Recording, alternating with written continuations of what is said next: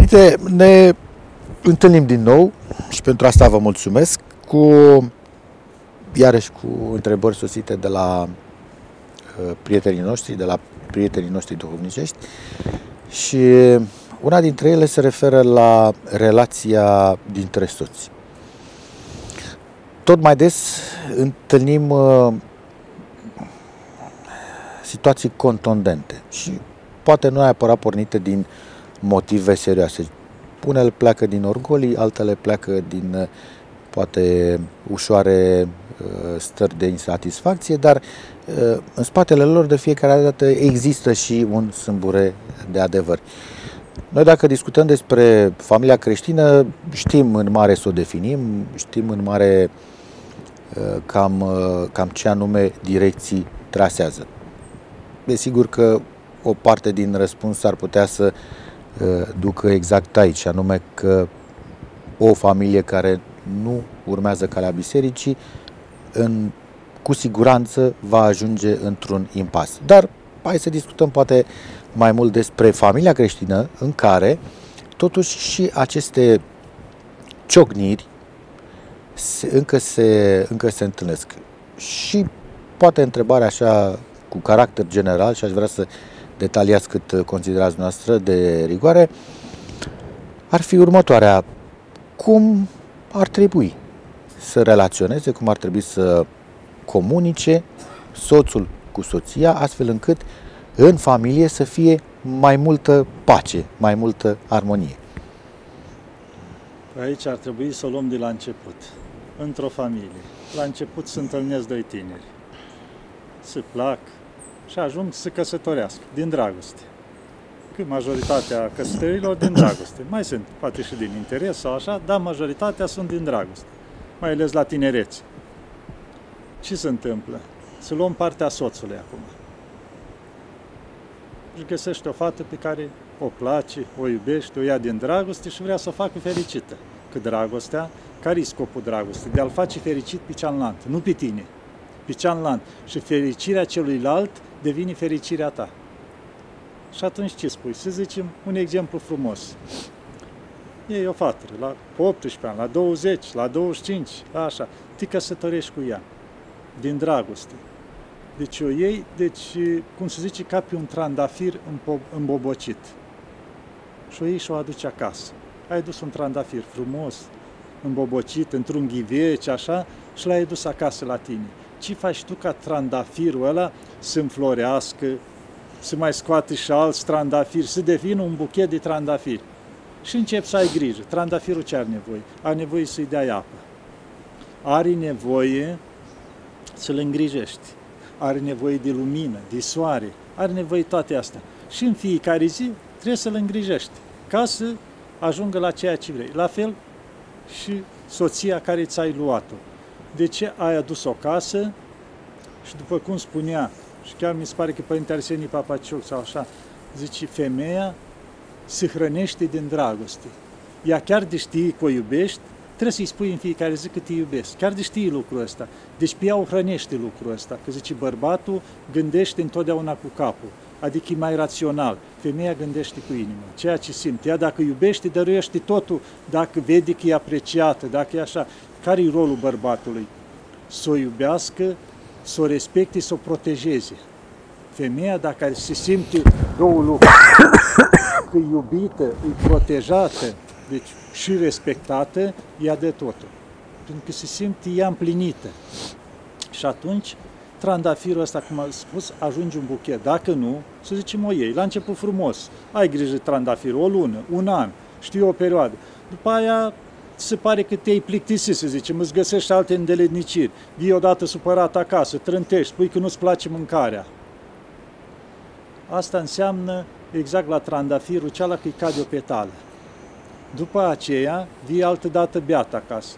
Iar trântești ceva pe acasă, îi mai cade o petală. Altă dată vrea și ea să fie prezența ta mai mult acasă. Vii de la muncă, hai stăm împreună. Nu, că eu mă duc cu prietenii, nu știu unde se întristează, că e persoana dragă alături, îi mai cade o petală.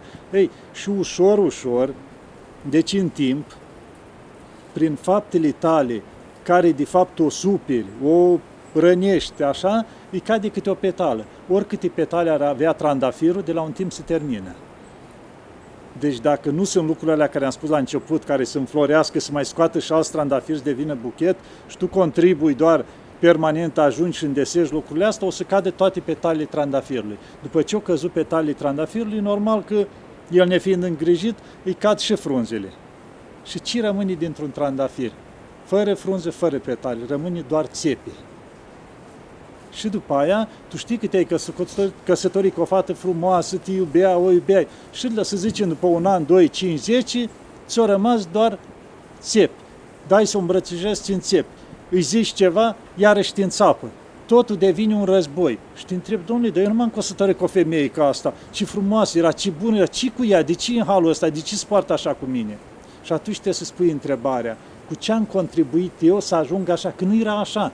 Pentru că mulți spun, domnule, am luat o nevastă bună, cu tare, în toate privințele și uite ce e acum, ce cu ea. Dar nu-și pun întrebarea, domnule, dacă eu am luat-o bună, crescută bine, frumoasă, cu respect, cu toate, de ce a ajuns așa, că înainte nu era așa? Deci la aia 25 de ani care am luat eu, au avut o creștere bună și era altfel. După 10 ani de căsătorie, un dezastru. Cine-i de vină? Și atunci, dacă te uiți bine în urmă, vezi că 100% vina o ai tu. Și odată lucrul ăla l-ai schimbat tu, l-ai transformat, l-ai făcut ceva dintr-un lucru bun, l-ai făcut un lucru rău. Și atunci, dacă ai, ți-ai dea seama de lucrul ăsta, încerci să repari. De multe ori, să zicem un trandafir, cum am spus, eu rămas țepi. Dacă începi să lucrezi la el, să îl curăți, să-i pui apă, să-l scoți la soare, și ai șanse să-și revină, să scoată alții și așa ușor. Sau nu mai sunt șanse, duci și se termine. Deci asta depinde, adică întotdeauna există și șanse, dar trebuie să lupți. Exact cumva revin aici la o treabă din paterii, cum un bătrân de ăsta, eu dat la ucenic, o înfipt un băț uscat în pământ și o spus să-l uzi în fiecare zi. Asta e ascultarea ta până o să înfrunzească. Și la o dată la nu știu câți ani de zile, în fiecare zi căra apă și până, datorită insistenței lui, o rânduit Dumnezeu și o scos rădăcini creanga aia uscată și o scos fructe. Și o adus un fruct și o adus bătrânului. Uite, și l-a luat bătrânul, s-a dus la toți și l-a spus, iată rodul ascultării. Adică o dat roade chiar lucrul cea imposibil. Așa la lucrul ăsta. Și de asta aici am spus rolul bărbatului, ca cum ar trebui el să fie. Adică cu dragoste, cum am spus, soția trăiește din asta. Și cum spunea chiar Starius Efrem la Vatopedu foarte frumos, zice numele soției tale să nu fie, știu eu, Ileană sau cu tare, cum îi zici, să fie draga mea, iubita mea, adică întotdeauna să găsești un lucru frumos, cu drag față de ea. Și atunci ea îți răsplătește pe aceeași măsură. Acum, deci așa, în câteva am schițat un pic rolul bărbatului, că acum ar trebui să fie față de soție. Este și rolul soției cum trebuie păi, să fie față de bărbat. V-am ascultat cu foarte multă atenție și acum vreau să vă întreb uh, dacă această, uh, această idee, această strategie, să-i spunem, este unisens. Ea poate să vină și dinspre femeie, adică putem întâlni și, Normal. și un uh, trandafir îmbobocit, dar care nu vrea să înflorească și rămân doar spinii. Știți? Da, deci, acum am pus exact la situația care se eu din dragoste, da? Și odată e din dragoste și tu, la început există înțelegerea aia, vezi că totul e frumos la ea, merge totul bine, de ce să ajungi acolo? Deci înseamnă că ai contribuit cu ceva. Și odată la început nu existau lucrurile astea. Bine, când să ajung căsătorit din interes sau altele, alea pornesc din start, cum se zice cu stângul. Dar aici să luăm și rolul femeii. Deci, datoria femeii, din totdeauna femeia, acum s-au mai schimbat lucrurile, că acum femeia nu ca înainte. Înainte era căldura familiei. Femeia stătea acasă, câți copii dădea Dumnezeu să, să îngrijea ca să fie bunul mers al casei. Soțul se ducea, era război, se ducea la război, se ducea la muncă, se ducea... Tot ce ținea de exterior, deci era rolul lui. Și el asigura, proteja, dacă vineau dușmani, era primul care lua ce găsea în curte, topor, furcă și ieșea la poartă să lupta cu ei până murea să-și protejeze familia. Deci el era lucrul ăsta, nu se ascundea sub pat și spunea nevastă, vezi, discurte cocea la poartă. E cineva la da. ușă. Deci așa ceva se mai întâmplă acum. Nu. Sunt bărbați, să vă spun un lucru, sunt bărbați care, am întâlnit familii, stau acasă, au grijă de copii și soția e plecat în străinătate și lucrează. Și stau acasă, crești copiii cu tare, soția vine la Crăciun, la Paști și trimite bani. Deci s-au schimbat rolurile. Și atunci familia aia n-are cum să meargă bine. Deci, cum s-a spus capul familiei, capul familiei nu înseamnă că bați cu pumnul mas, înseamnă că ți asumi responsabilitățile familiei, te lupți pentru familie. Deci asta înseamnă capul familiei. Rolul soției era, în primul rând, deci, rolul de mamă. Nu vedem o femeie, oricât de dur ar fi, în momentul în care devine mamă, se schimbă total. Deci se deschide partea maternă. Deodată are dragoste, vezi în ochii ei grijă față de copilul ei. Poți fi cea mai dură femeie. Deci în contactul ăsta când devine mamă, nu, nu uităm chiar la animale, la un tigru, la un leu, cât de fioroș, la o leoaică, la o tigroaică. În momentul în care are pui, cât de grijulie și în stare să moare, să-i apere. Deci este ceva lăsat de Dumnezeu care bărbatul nu are. Are până la un punct, dar femeia care el poartă în pântici și așa se transformă, devine ceva. Deci ăsta e rolul femeii, căldura familiei. Și atunci, în afară de asta, dacă e nevoie și știu eu, așa, se duce și ea, lucrează, face, dar are un rol principal în casă ea. Niciodată ea, adică să lipsească complet din casă. Lucrul ăsta și alt lucru, deci până ajungem aici, să zicem asta, relația cu soțul. Deci unele femei, mai este și partea asta, au o permanentă frică, cum se zice în dragostea asta, să nu-l piardă sau cu tare. Și devin cu o dragoste sufocantă. Și apare și gelozia implicit. Gelosia, zice, îngăduită până la un punct, să zicem un 10%. Pentru că e oarecum, e dragostea ei la unul la altul, deci din partea la amândoi. Îi permisă până la un punct. Dacă depășește limita aceea, devine ceva care dărâmă. Deci nu-i mai ziditoare, ca să zicem la început, că, adică și unul și altul, dacă vede că ăla, băi, un pic gelos, ține la mine, înseamnă că, uite, se luptă pentru mine, adică nu e așa, dar în momentul în care puținul ăla depășește, devine sufocant pentru cealaltă. Și când începe imediat, dar unde ai fost? Dar cu cine ai fost? Păi m-am dus acolo, dar de ce cu tare? Sau, tot timpul, adică o urmărire de asta, încât îl aduci pe celălalt la disperare. Deci dacă, adică gelozia asta depășește și ajunge la o sufocare, îl, îl faci pe cealaltă să fugă de acasă. Adică permanent să-și găsească cu prieteni, o treabă, ceva, să fie cât mai mult depărtat de casă, că știi când au venit acasă nu există dragostea aceea, există permanent unde ai fost, cu cine ai fost, dar adică cumva un pic așa stilul ăla de tribunal. Adică ești ca la o la judecătorie acolo, adică îți se pun întrebările cam așa, adică tot timpul o stare de ce și am întâlnit femei care nu pot să bucure de nimic. Deci o stare permanentă de agitație. Cât o întârzia? 5 minute. Dacă s-a dus cu alta, dacă cu tare. Deci o stare permanentă de agitație când el nu e acasă și după ce vine acasă, altă stare. Imediat, telefonul. Cine te-a sunat? Ce cu tare? Adică are o permanent o stare de asta și ajunge la o viață nefericită. Și bineînțeles, dacă continui așa, îi aduce, ajunge la o sufocare față de cealalt și atunci el aș caută scăparea în altă parte. Deci cu cât vrei să-l ții mai mult, cu atât îl îndepărtezi. Și el ajunge și pleacă în alte părți. Până la urmă îți găsește alta sau ceva, unii simt el că găsește un pic de căldură. De asta spun, femeia trebuie să fie căldura casei. Când vine soțul acasă, obosit, cum vine el, să-i sari de gât, să le în brațe, bine ai venit, lasă cealante, cum se zice. Exact cum mai spunea la cineva, că mi s-o plâns mult, că soțul e așa, că soțul e așa. Și pe vreo oră de mi s-o plâns ea, am oprit, zic, ajunge, ajunge. Zic, toată problema o ai tu. Cum am eu? Zic, tu ai, nu soțul, ai un soț minunat. Problema e gura ta. Zic, vorbești continuu. El când nu intra pe ușă, n-a apucă să spui ceva, că tu l-ai luat în turi. Și plus era profesoară. Și zic, tu ceea ce faci cu elevii, faci și acasă. Și normal că ăla stătea mai mult pleca câte o lună de acasă. Își găsea tot timpul să plece univa ca să nu fie acasă. Zic, problema e nu-ți poți stăpâni gura. Și ce să fac? Apă în gură. Cum așa? Când auzi că soțul intră pe ușă, să ai cana pregătită, ai luat și un sfert de oră ți apă în gură. Deci nu deci ții apa în gură, zic, te lupți cu tare, nu nimic, îl lași să mănânce, să-și termine treaba și ai vezi dacă nu se rezolvă treburile. Și după un an de zile vine taică la femeia asta aici și îmi spune, părinți, ți-o transmis fata mea că e valabilă treaba cu apa și o da rezultate. Adică, deci ajungi lucrul ăsta, trebuie uneori să-ți poți stăpâni gura. Că de asta spune la femeie, E o virtute foarte mare dacă poate să-și controleze gura, adică să vorbească numai ce trebuie. Ea, prin firea ei, un pic de a vorbi mai mult. Vezi că bărbatul mai gândește, mai stă, îi spui un lucru, te studiază, stă, nu-ți răspunde repede înapoi. Femeia mai repede o leacă, e un pic și mai curioasă, de a ști mult, de așa, eu de asta le mai spun câteodată când întreabă, păi, dar curioasă, dar cu tare, cu tare, zic, băi, vezi, curiozitatea, zic, îmbătrânește, urâțește și te omoară, zic. Adică ai grijă, adică controlează, nu o lăsa să-ți depășească limitele. Și de asta spun, femeia trebuie să fie căldura familiei și să aibă o dragoste a ei, care întotdeauna soțul să fie cu drag acasă. De asta revin cu ani în urmă, am cunoscut o familie de români, lucrau la Atena și îmi povestea el. Deci încă nu aveau copii. După aia le-a dat Dumnezeu și copii. Lucrau univa și avea de acolo câțiva, câțiva kilometri acasă. Și nu mai sta el după autobuz, aceea. Zicea, alergam de la muncă până acasă vreo 2-3 kilometri să ajung mai repede să fiu cu ea. Deci atâta drag avea. Și ea, zice, ea nu trebuie să muncească. Ea stătea acasă, mâncare, tot ce trebuia, să ruga, făcea o familie creștină, el muncea și că e suficient cât muncesc eu.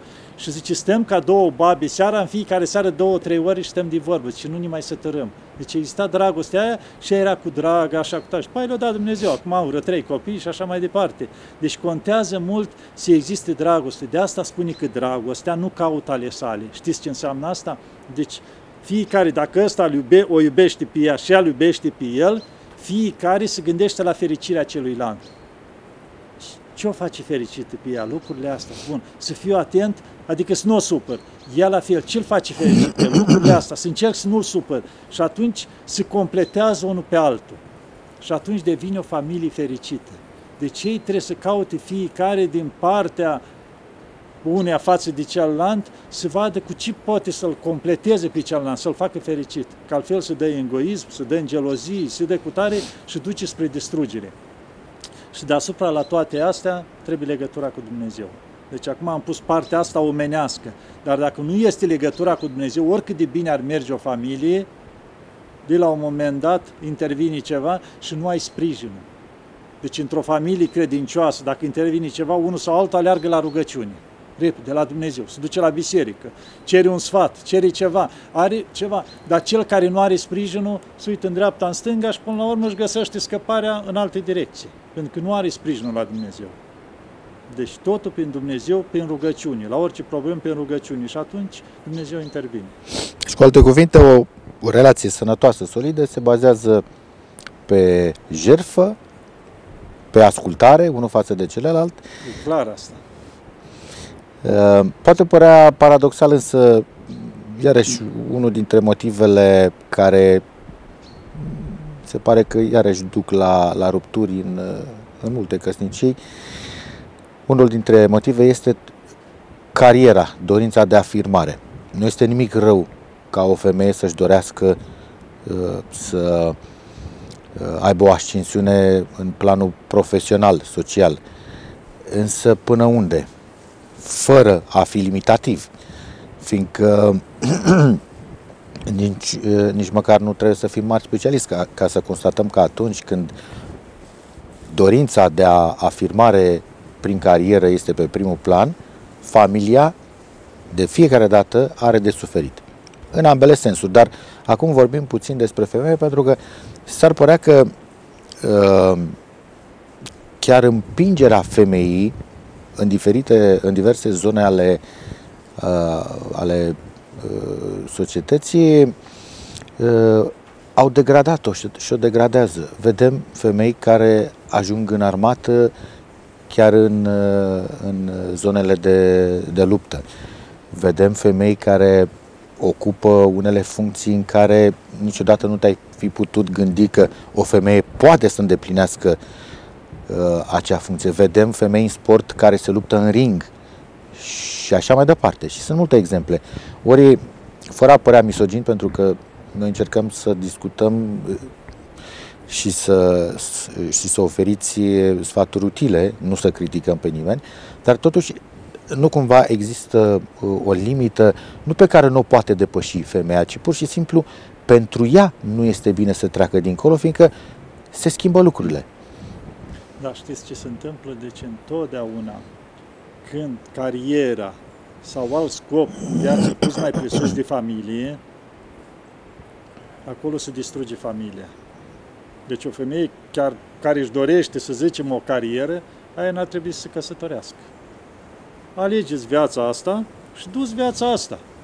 Du-ți cum vrei, adică ți-ai ales cariera, acum dai deoparte, dacă ai dat nu-i călugărie, nu-i căsătorie, nu-i o viață în Hristos dusă, să zicem, de una singură. Atunci, de fapt, ce? Care-i scopul? Scopul tău să ajungi undeva sus, da?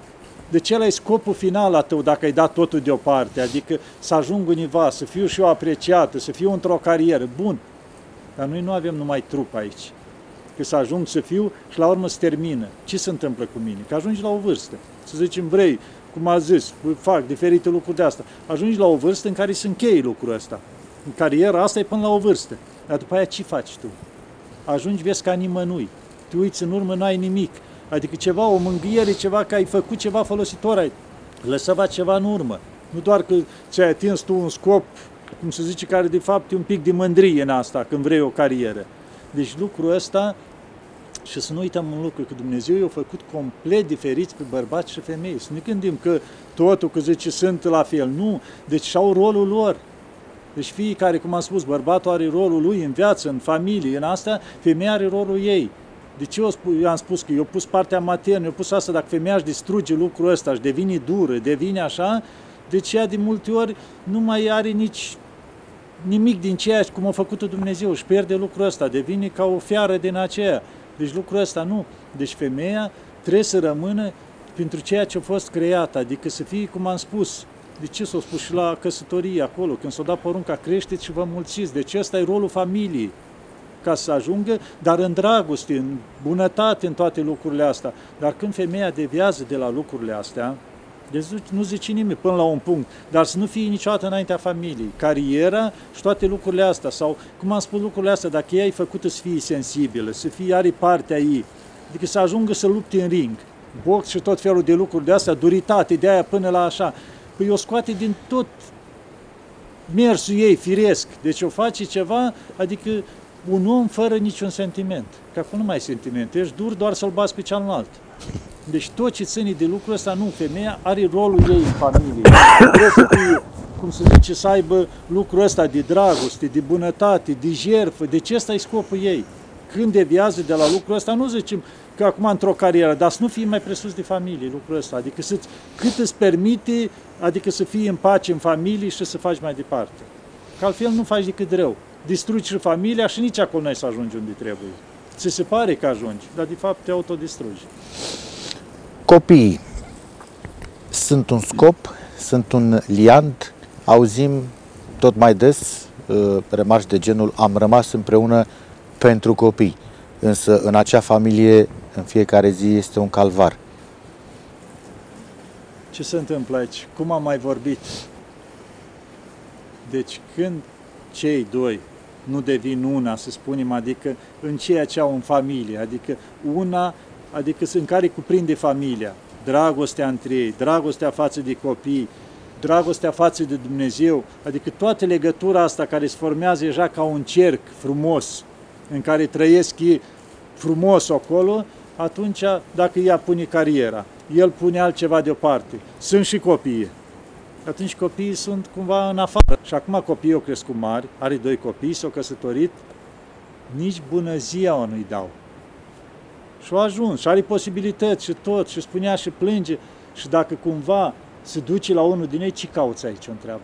Tu nu ești mama noastră, ce vrei? Și se duce acasă și plânge acum la bătrâneții, la pensii. Da, până la urmă a început să accepte. Asta e situația, îmi trag consecințele. Adică eu spus, băi, nu te-am avut în viața noastră, acum ți-ai găsit, ai nevoie de noi? Adică cumva nu dau doi bani pe ea. Cu toate că porunca, dar vezi că unii copii nu pot să depășească. Porunca care îi spune, cinstește-l pe tatăl tău și pe maica ta ca să-ți fii ție bine și să trăiești ani mulți pe pământ. Nu spune că dacă părinții tăi îți răi, bețevani sau știu, nu-i cinsti. Nu. Porunca spune clar. Cinstește, e datoria ta ca și copil să-i cinstești ca să-ți fii ție bine și să trăiești ani mult pământ. Vini și cu răsplata în același timp. Deci asta e o datorie. Dar, cum am spus, trebuie atenție că foarte mulți acum își lasă copiii la bunici, pleacă în străinătate la muncă și timp de 10 ani copiii nu mai au părinți. Și după aia se întorc ei și îți găsesc copiii ocupând și alții cu droguri, alte alte lucruri. Vă, eu copiii, uite, am muncit pentru ei. N-ai muncit pentru ei. Ai muncit pentru tine. Te-ai simțit tu bine că nu ai grija lor. Că le-ai trimis bani, da banii oricare, îi plătești pe cineva pentru alte lucruri sau ceva. Nu banul. Deci copilul are nevoie în fiecare zi să-i răspunde la o întrebare părință, să simtă o îmbrățișare a părinților, un cuvânt cald a părinților. Deci copiii au nevoie de așa ceva, nu de bani sau de alte lucruri. Și poate că adevărata jertfă este tocmai aceasta, să fii alături de copiii tăi, nu să bagi banii ei ca într-un... Da, o împarți împreună acolo, dar cu dragoste. Contează mult mai mult un copil crescut cu dragoste, chiar din nou ce a trebuit dar o primi dragoste și aia îl împlinește, că mai târziu o să reușească el, poate el să ridice, dacă a învățat, dacă a făcut ceva, o meserie, să ridice să aibă ce-i trebuie, dar o primi dragostea de acasă, că degeaba acasă are toată partea materială și nu are dragoste, aia mai târziu nu poți să mai dai, că el a pierdut momentele cele. Familia creștină este o familie firească, nu este ceva spectaculos. Cine crede că este altfel, îl invităm să se informeze. În, cazul, în, în cadrul acestui firesc uh, regăsim uh, uh, un element fără de care nu se poate, și anume legătura cu duhovnicul. O familie sănătoasă nu poate exista dacă nu are, dacă membrii familiei nu, nu au o, o legătură uh, serioasă cu duhovnicul. E, și în acest context uh, mai apar tot soiul de mici transformări pe care ori soțul, ori soția le mai fac așa ca să le, să le vină lor bine. V-aș ruga să, în primul rând, să ne spuneți care este cea mai corectă uh, formă de relaționare cu duhovnicul și ce nu ar trebui să facem ca să fim și noi da. firești până la capăt. Deci ce se întâmplă? Deci fără spovedanie nu este mântuire. Deci orice om pe pământul ăsta are nevoie de un duhovnic să spovedească pentru că greșim permanent. Deci nu este om fără de greșeală. Toți greșim și e nevoie de spovedanie. Ca prin dezlegarea care ne-o face preotul, lucrează Harul lui Dumnezeu și ni se șterg toate păcatele. De asta spune, fără spovedanie nu este mântuire. Ce se întâmplă? Iar revenim aici în legătura cu duhovnicul. Normal, și cel mai bine ar trebui ca amândoi, cei căsătoriți, să aibă același duhovnic. Cunoscându-i pe amândoi, poți să-i ajute duhovnicul. După aceea, ce se întâmplă? Normal, vedem că o lăsat biserica un lucru. Fiecare sat, fiecare parohie să aibă un preot. Și cel mai bine ar fi să spovedească la preotul locului că atunci îi ajută, cunoaște și satul și relația de acolo, preotul, îi cunoaște, îi mai aproape tot timpul, poate să-l găsească. Da, unii, să zicem, mai răvnitori și-au dorit altul, să zicem, la mănăstire, sau alții i-au venit greu, oarecum nemulțumiți, un pic din încredere, poate preotul satului sau parohii mai tânăr și au încercat altul. Da, fiecare, până la urmă, cum zice doctorul potrivit după boală, după situație ce se întâmplă? Numai să nu ajungem la o legătură bolnăvicioasă cu duhovnicul. Ce se întâmplă? Adică sunt probleme care se rezolvă în familie, că Dumnezeu ne dă și nouă minte, să gândim. Și atunci e o problemă în familie, o discuți împreună, soțul cu soția, măi, ce facem în situația asta? Uite așa, rezolvăm problema așa. Deci o grămadă de probleme se pot rezolva prin discuție acasă și se pot rezolva. La duhovnic te duci și îi spui păcatele, îi spui cu tare. Dacă uneori intervin și probleme în familie la care nu ajung la un consens amândoi ceva, atunci hai să mergem la duhovnic, să-i cerem sfatul, să vedem cine spune în situația asta. Și atunci duhovnicul, prin rugăciune, îi dă un sfat. Măi, ar fi bine așa, așa, până ajung la o înțelegere. Sau uneori, ce se întâmplă? Sunt situații care iar iei o hotărâre acasă și vrei să ai binecuvântarea duhovnicului. Te muți în altă casă, faci o hotărâre mai mare.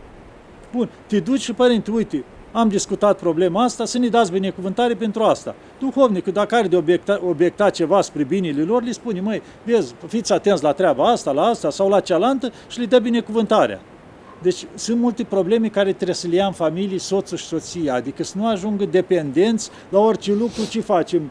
Mai cumpăr o găină în ogradă, mă dureb de să-l întreb pe duhovnic, mai fac ceva, adică lucruri mărunti care toată ziua pe capul lui, sau îl sun repede pe duhovnic. Și la un moment dat lucrul ăsta este în mănăstiri. Da, călugărul îl întreabă pe duhovnic, în toate, pe stareți, ascultarea, care este.